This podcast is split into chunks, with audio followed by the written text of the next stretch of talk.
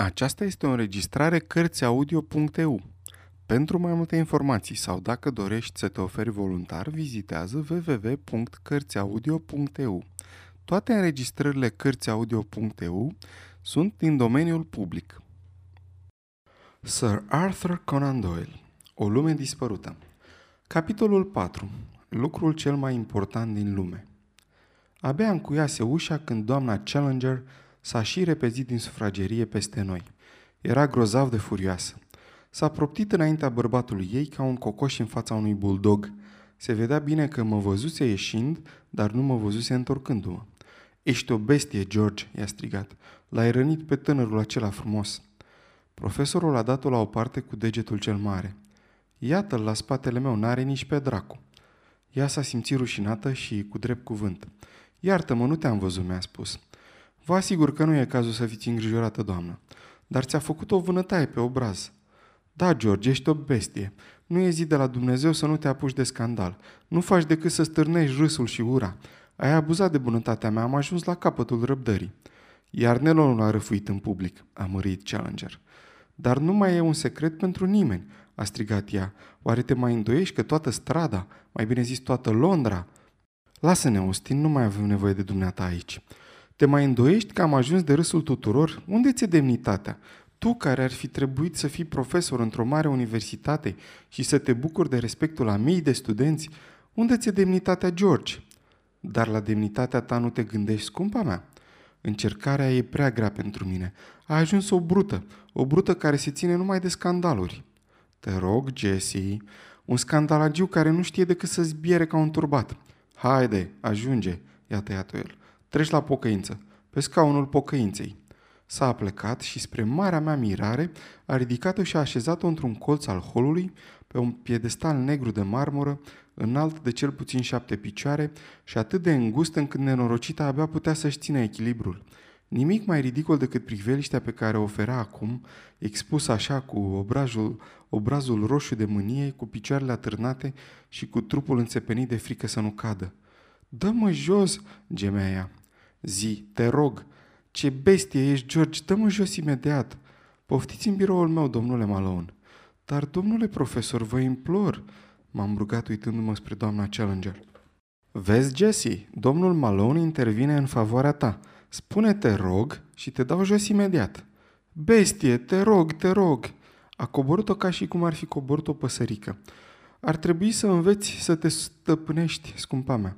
Domnul Malone e gazetar nu o să uite să raporteze toate astea mâine în foaia lui și desigur că în cartier o să se vândă cel puțin 12 numere mai mult decât de obicei. Titlul Un scandal în lumea suspusă.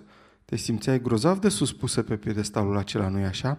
Apoi subtitlul. Scurtă privire aruncată asupra unui menaj ciudat, pentru că acest domn Malon face parte din acel soi de oameni care se hrănesc cu gunoaie și cu murdării. Porcus ex grege diaboli un porc din turma diavolului. nu e așa, domnule Malon? Ce zici? Sunteți într-adevăr nesuferit, m-am indignat eu. El a început să râdă, dar râsul lui semăna mai mult a muget.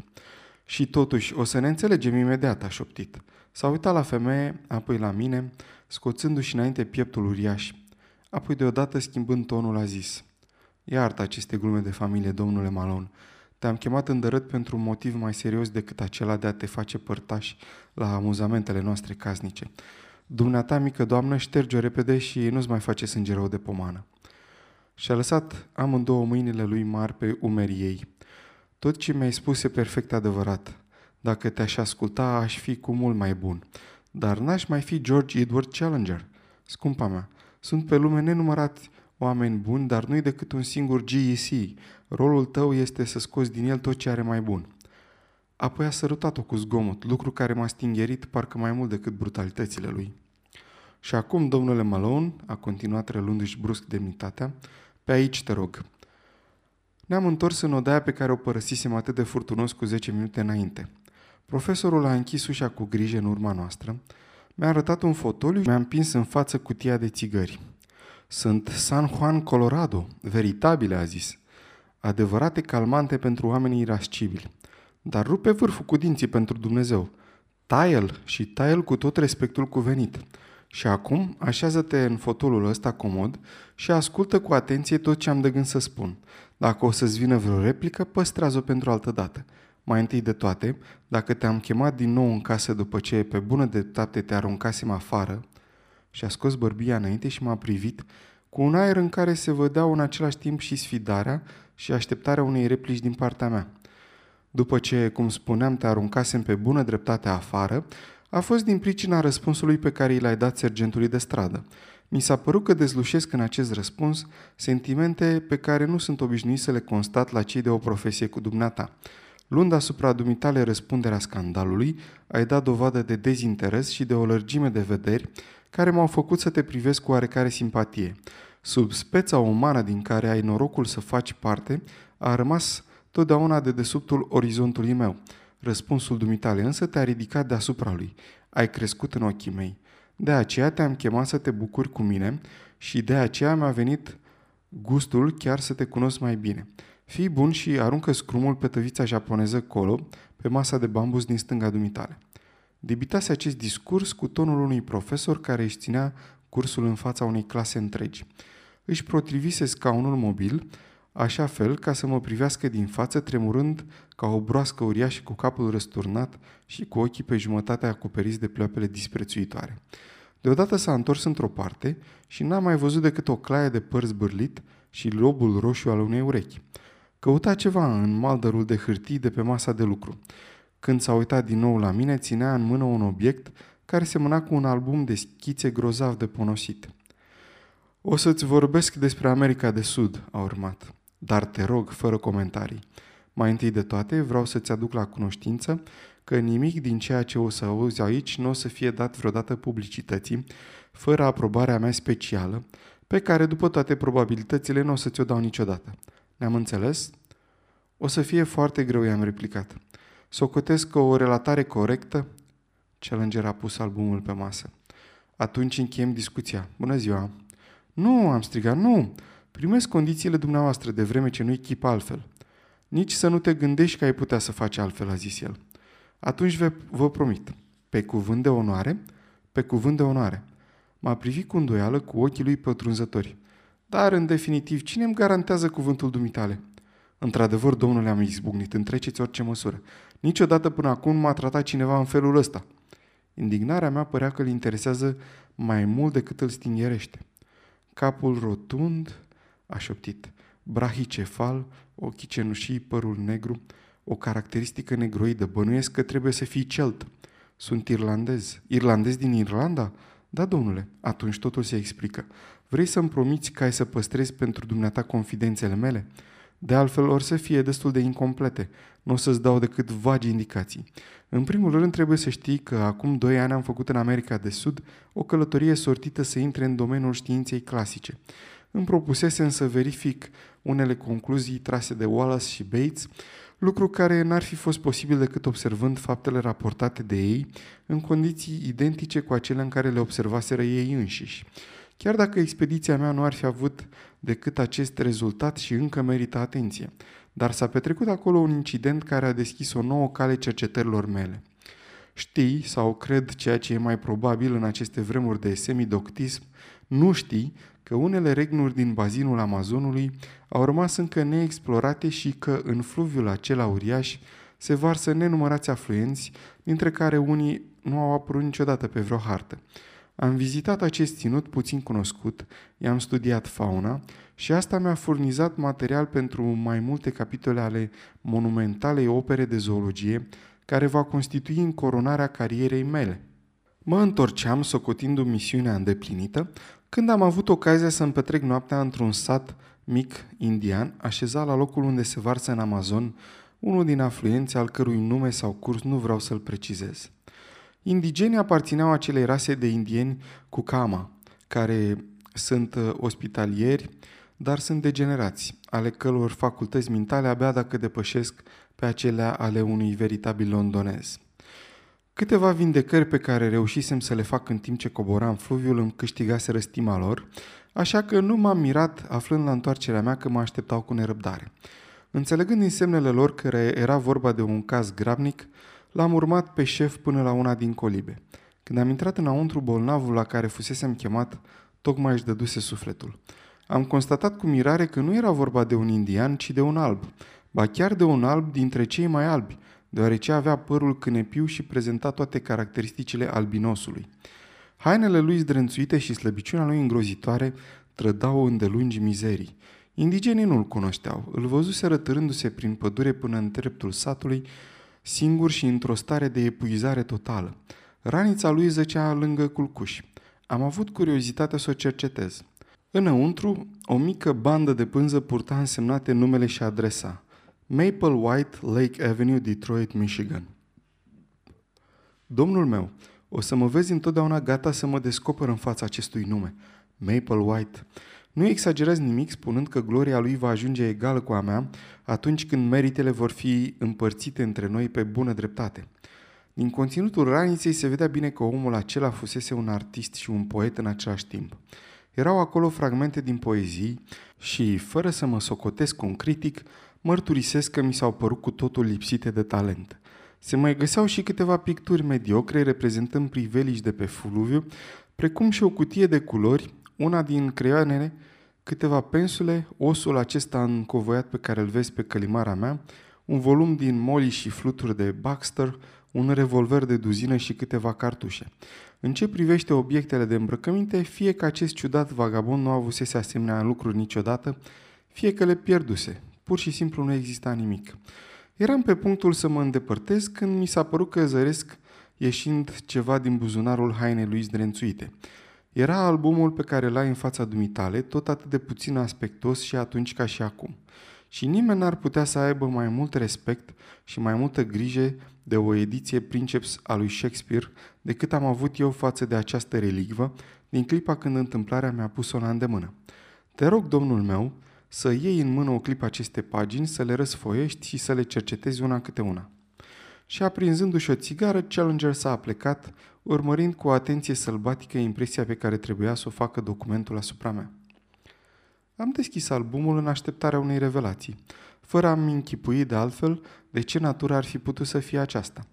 Prima pagină m-a dezamăgit. Nu înfățișa decât portretul unui bărbat gras într-o bluză pescărească cu următoarea explicație. Jimmy Culver de pe vasul poștă. Schițe de indieni și scene din viața indienilor umpleau apoi mai multe pagini. După aceea venea portretul unui preot voios și rubicont care purta o pălărie cu boruri largi și stătea în fața unui european foarte slab. Gustare cu fra Cristoforo la Rosario, spunea explicația. Veneau apoi schițe de femei și de copii, apoi o serie lungă de animale cu următoarele explicații. Manatee pe un banc de nisip, broaște țestoase cu ouăle lor, ajuti negru sub un palmier miriti. Și desenul înfățișa un animal destul de asemănător cu porcul domestic. În sfârșit, două pagini pe care se vedeau niște saurieni înspăimântători cu boturile ascuțite. I-am spus profesorului. Evident, ăștia nu-s decât niște crocodili. Aligatori, domnule, aligatori. În America de Sud nu sunt crocodili adevărați. Se deosebesc unii de alții. Vreau să spun că nu văd aici nimic deosebit, nimic care să justifice entuziasmul dumneavoastră. Profesorul suruse cu un aer candid. Întoarce pagina, mi-a spus. Am întors-o, dar tot n-am izbutit să înțeleg ceva.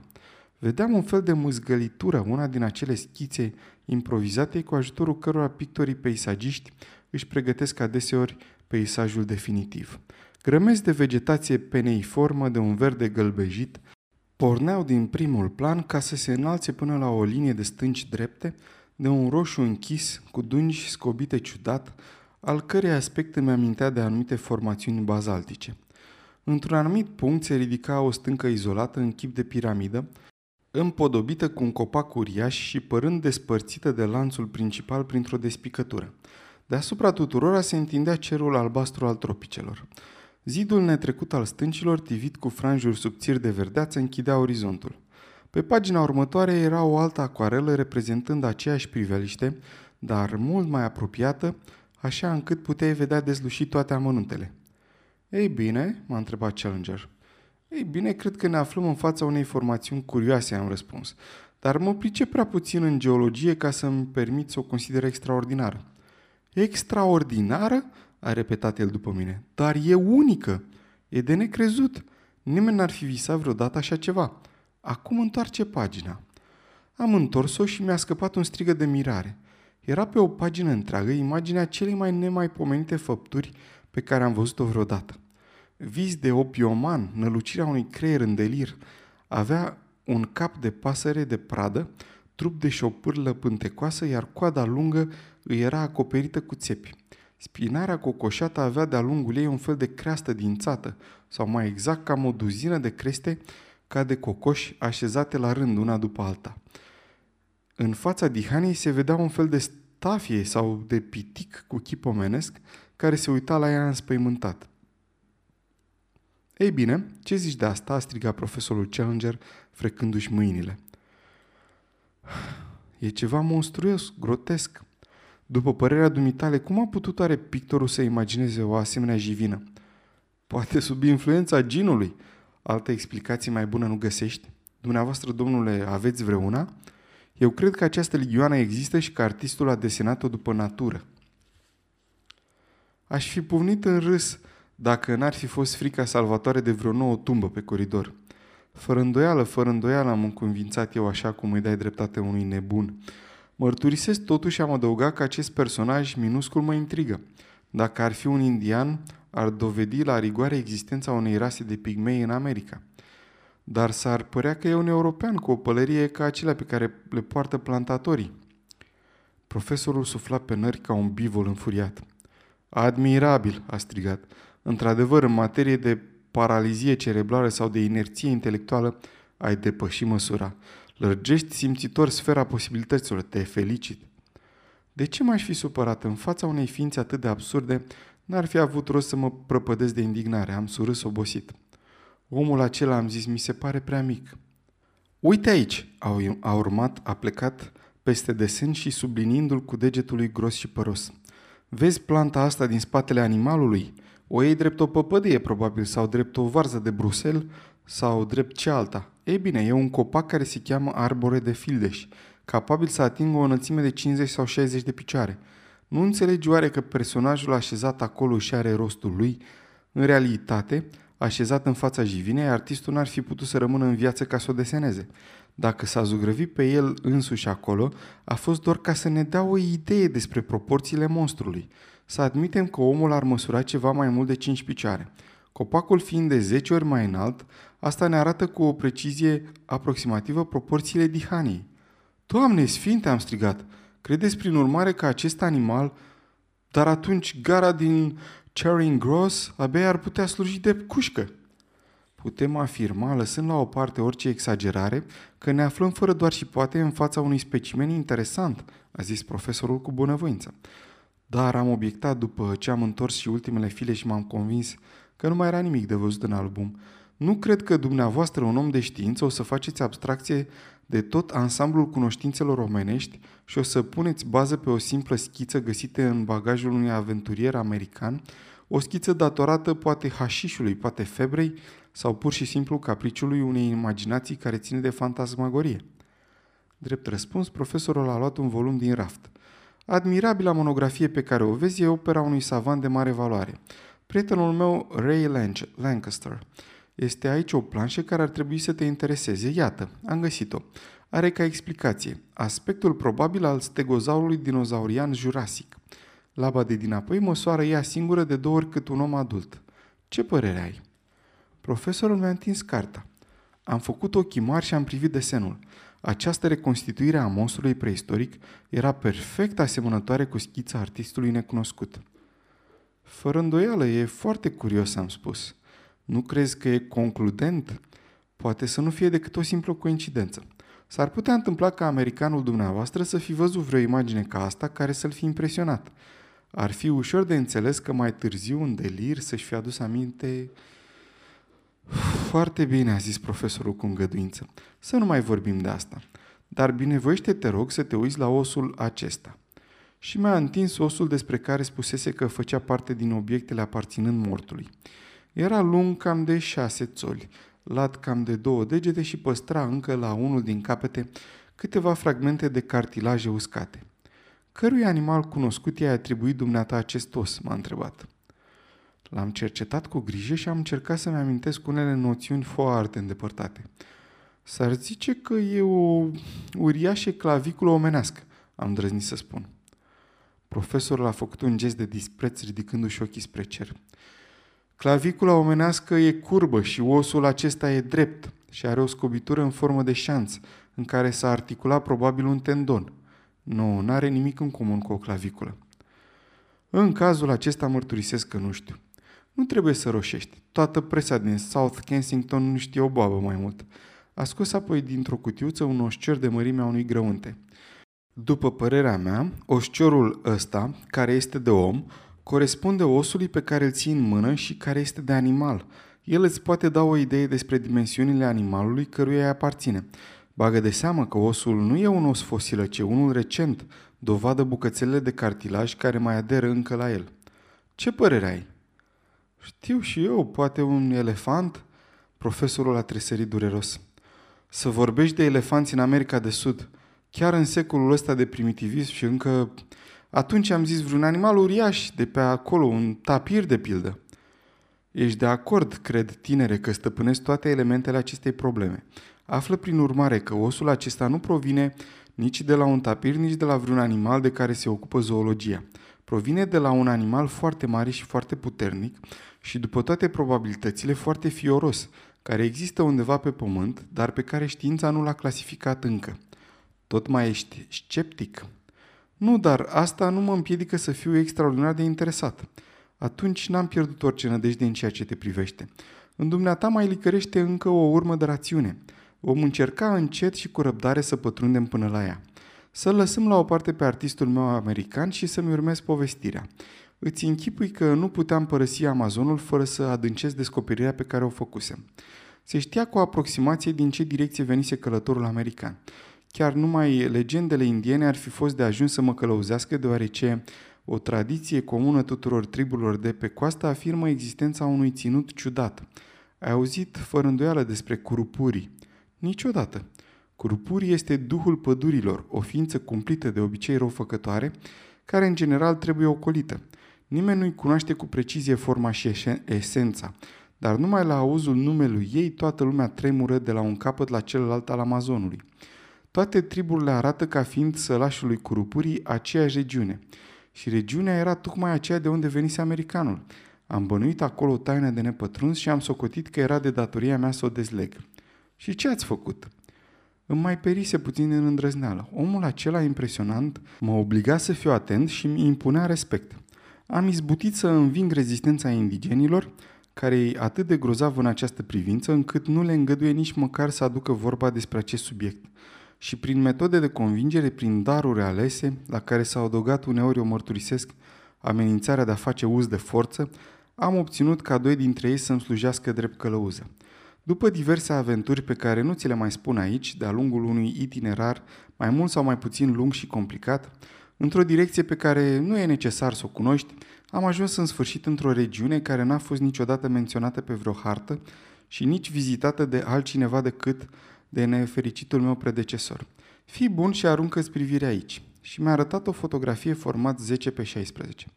Aspectul neclar al acestei fotografii vine de acolo că barca noastră s-a răsturnat coborând râul și caseta cu filmele nedezvolupate s-a spart. Cele mai multe s-au stricat. A fost o pierdere ireparabilă, aproape un dezastru. Am salvat totuși în parte câteva fotografii, printre care și aceasta. Te rog să primești explicația mea așa cum ți-o dau. S-a vorbit de trucaj. Nu e de demnitatea mea să discut asemenea afirmații. Fotografia foarte decolorată avea pe deasupra un fel de ceață pe care o critică rău intenționată ar fi putut să o interpreteze oricum reprezenta un peisaj posomorât și șters, unde uitându-mă mai bine am descoperit o câmpie înșirându-și copacii până la o linie de stânci înalte, care dădeau foarte exact impresia unei cascade uriașe văzută de la distanță. Locul mi se pare a fi același ca în schița lui Maple White. E într-adevăr același, mi-a răspuns profesorul. Am găsit și unele urme ale taberei artistului. Acum privește asta. Era aceeași priveliște, dar văzută mai de aproape – Deși foarte proastă, fotografia lăsa să se contureze cu precizie în mijlocul ei vârful cel ascuțit de stâncă încoronat de copacul lui. Hotărât, nu mai încape îndoială, am răspuns. Cu atât mai bine, a zis Challenger. Am făcut un pas înainte, nu-i așa? fă plăcerea și examinează stânca aceea ascuțită. Nu observi nimic? Un copac uriaș. Și pe copac? O pasăre uriașă, am răspuns. Mi-a întins o lupă. Da, am spus cu ochiul lipit de sticlă. Pe copac e o pasăre mare cu ciocul lung, ceva ca un pelican. Felicitările mele pentru perspa- perspicacitatea dumitale, dar nu e un pelican. De altfel, nici măcar nu e o pasăre, e un animal și poate că te-ar interesa să afli că am ucis unul ca el. Datorită acestui fapt, am adus o dovadă a descoperirilor mele, numai una fără îndoială, dar incontestabilă. Aveți această dovadă? În sfârșit aș fi avut și eu una. Aș fi avut-o dacă din nenorocire acest excepțional specimen n-ar fi urmat soarta fotografiilor și n-ar fi pierit în naufragiu. Am reușit să-l prind chiar în clipa când dispărea învăltoarea curentului. Mi-a rămas în mână doar o bucățică de aripă. Când valul m-a aruncat fără cunoștință pe mal, țineam între degete biata rămășiță pe care ți-o arăt acum. A scos dintr-un sertar un os încovoiat, lung de două picioare cel puțin, de care atârna o membrană. Am chipzuit că asta putea să fie partea superioară a unei aripi de liliac monstruos. Un liliac uriaș? Am îndrăznit. Hai da, de, a făcut profesorul pe un ton de dojană. Trăiesc într-o lume despre care n-aș fi bănuit niciodată cât de puțin cunoaște principiile fundamentale ale zoologiei. Cum poți să nu știi acest adevăr elementar de anatomie comparată, că aripa unei păsări constituie un antebraț, pe când aceea a unui liliac se compune din trei degete spațiate și legate prin membrane. În cazul de față, osul nu are cu siguranță nimic comun cu un antebraț și nici n-ar putea să provină de la un liliac, fiind numai unul și prevăzut cu o singură membrană. Prin urmare, dacă nu vine nici de la o pasăre, nici de la un liliac, care ar putea fi proveniența? Epuizasem tot bagajul de cunoștințe. Nu știu, i-am răspuns. El a deschis volumul la care se mai uitase odată și mi-a arătat o planșă. Monstrul înaripat pe care îl vezi aici se numește Dimorphodon sau pterodactil, reptilă zburătoare din perioada jurasică. Întoarce pagina și o să găsești diagrama reprezentând mecanismul aripii lui. Compară cu fragmentul pe care l-ai în mână. O singură privire mi-a fost de ajuns. După surpriză a venit convingerea. M-am înclinat în fața concordanței dovezilor. Schița lui Maple White, fotografiile, povestirea profesorului, fragmentul de aripă, toate la un loc formau un ansamblu de dovezi și m-am grăbit să-i o spun lui Challenger. I-am spus-o cu căldură, deoarece simțeam că omul acesta era nedreptățit. El s-a răsturnat în scaun și cu pleoapele lăsate cu un zâmbet binevoitor în colțul buzelor, părea că face o baie de soare. Mi-ați împărtășit multe lucruri extraordinare, am strigat cu un entuziasm de gazetar, la care știința nu participă decât într-o slabă măsură. E colosal. Ca un nou Cristofor Columb ați regăsit o lume dispărută. Dacă m-am întoit o clipă, îmi pare rău. Însă totul era așa de extraordinar, dar știu cel puțin, și ce mi se poate cere mai mult, să recunosc evidența atunci când mi se înfățișează. Profesorul a scos un mârâi de satisfacție. Dar după aceea, domnule profesor, după aceea ce ați mai făcut? Sosise anotimpul ploilor, domnule Malon, și proviziile noastre erau pe sfârșite. Am mers câtva timp de-a lungul zidului nesfârșit, căutând fără succes o trecătoare. Stând ca în chip de piramidă deasupra căreia văzusem și prinsesem pterodactilul, părea mai accesibilă. De altfel, stâncile și cu mine suntem vechi prieteni, așa că m-am cățărat și pe asta. Din vârf am avut uh, priveliștea clară a podișului și a stâncilor. Podișul părea foarte întins și la răsărit și la apus își prelungea la infinit valurile de verdeață. La bază, o regiune de mlaștini și de mărăcini bântuită de șerpi, de gâze și de friguri, înconjura ținutul ca un zid de apărare naturală. Pterodactilul a fost singura formă sub care vi s-a manifestat viața, Singura, domnule, dar în cursul săptămânii, cât am poposit sub stâncă, am auzit deasupra mea zgomote foarte ciudate. Și animalul desenat de Maple White? Maple White nu l-a putut întâlni decât sus pe podiș. Prin urmare, există un drum pe care poți ajunge acolo și acest drum e fără doar și poate atât de greu încât animalele n-au putut să coboare și să se răspândească în regiunea din prejur. E limpede, sper. Dar cum de s-au păstrat ele acolo? Nu văd decât o singură explicație și asta foarte simplă. America de Sud este, cum cred că ai auzit, spunându-se un continent granitic. În punctul care ne interesează s-a produs probabil în timpuri foarte îndepărtate o uriașă și bruscă ridicare vulcanică. Aceste faleze sunt de bazalt și prin urmare de formație ignee.